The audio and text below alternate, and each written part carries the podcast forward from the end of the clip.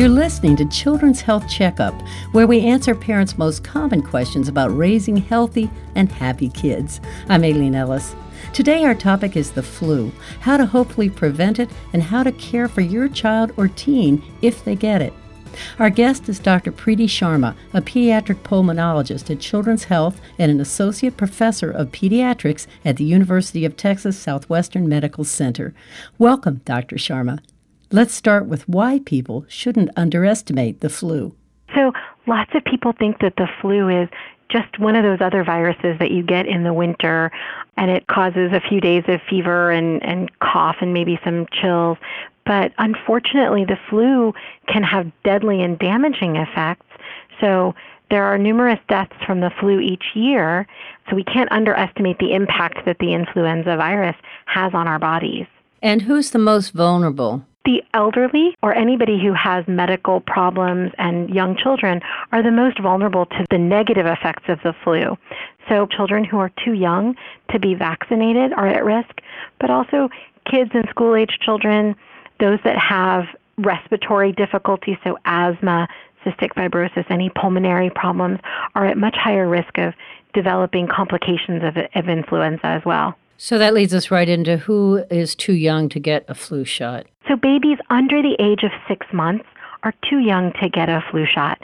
So that's why we recommend if you have a new baby at home, the entire family, anybody who comes into contact with the baby should get the, the flu vaccine.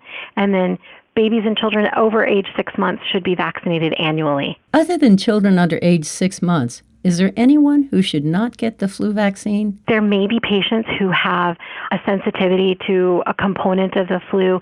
That's probably a great question to be answered by an individual's physician or any part of their treatment team to see if there's an interaction or a difficulty with the flu vaccine. But otherwise, everybody should get it because it really does impact how you do with the flu and, and the transmission and spread of flu. Can you get sick from the actual shot itself? You can't. So there's actually no live virus in the influenza vaccination. Most commonly, people have a little bit of discomfort um, at the, the site where they got the injection, so their arm might feel a little bit sore, but you don't get the flu from the flu vaccine. Unfortunately, it's a common misconception that I got the flu vaccine and then I had runny nose and, and cough, and that's usually related to just this time of year. There's so many respiratory viral illnesses that go around.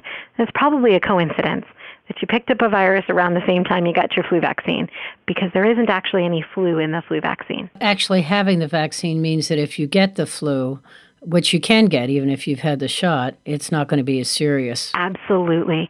So you can still, unfortunately, get the flu even if you had the flu vaccine, but it's a much less severe case, usually lasting just a couple of days rather than a week or two.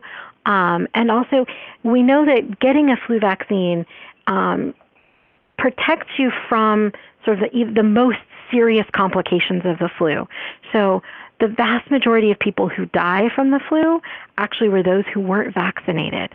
So while the flu shot may not prevent you from getting the flu, it's going to keep you better, the less um, less severe of a course of a flu, and prevent some of the the negative things that can happen, like pneumonia or death. So, what are the early signs and symptoms of the flu that parents should look for? So, usually the flu is associated with kind of a sudden onset of fevers, chills, fatigue, body aches. Um, you know, anytime your kid has those kind of symptoms, it's wise to be evaluated um, by your primary care physician but usually there's just mild runny nose, maybe a little sore throat. Kind of the hallmark is that fever that kind of comes out of nowhere. And if your child does get it, how can you help them feel better as they're trying to recover? Some of the best stuff is just the supportive care, making sure that they're hydrated. You know, if it's okay with your primary care doctor to do Tylenol, ibuprofen to help with the fever and the discomfort. Um, and it's always wise to, to have them evaluated by their doctor to see if there's anything that they would suggest differently.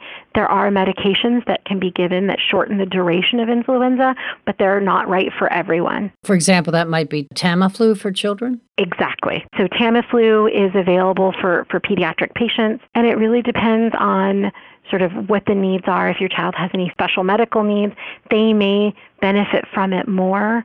Um, if they've been vaccinated and they're otherwise healthy child, Sometimes the recommendation is to kind of wait and see, but that really depends on understanding that from somebody who knows your child's medical history, like your pediatrician. What about any serious issues and complications? What should parents be watching for? Things to watch out for with the flu are, you know, fevers that don't go away, even if you've been if you've given them Tylenol or Motrin.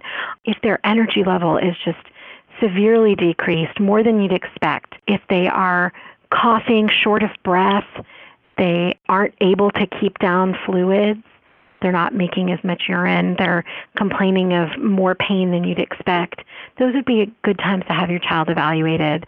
Um, sometimes even if they seem to be improving, so you feel like okay, the, the worst is over, the fevers are getting better, they're looking better, and then all of a sudden something else happens. They start having fevers again, they start coughing more, complaining of chest pain, you know, feeling short of breath, that may be a sign that they're experiencing a complication of the flu and they should absolutely be evaluated. Is there a certain period of time the flu should last and then we just know, okay, it should be over? So for most people, symptoms, the, the worst of the symptoms are kind of the first four days or so, and then it starts to slowly get better.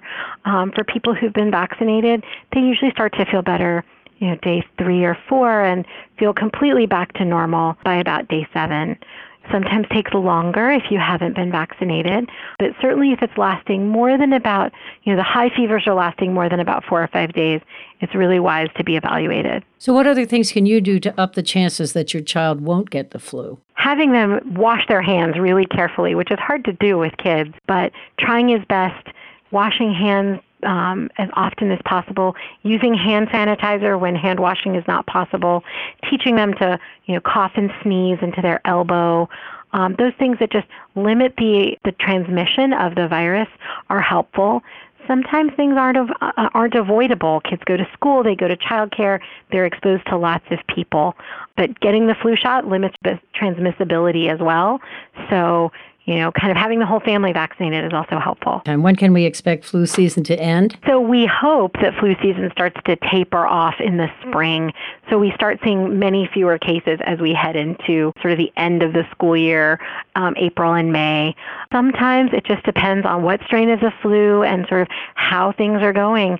Um, we will occasionally still see cases of the flu into the early part of the summer. Thank you, Dr. Sharma, for your time, and thank you for listening to Children's Health Checkup. Dr. Preeti Sharma is a pediatric pulmonologist at Children's Health and an associate professor of pediatrics at the University of Texas Southwestern Medical Center. For more information, please visit us at childrens.com slash fight the flu. If you found this podcast helpful, please rate and review or share the episode, and please follow Children's Health on your social channels. That's all for now. I'm Aileen Ellis. Please join us again soon.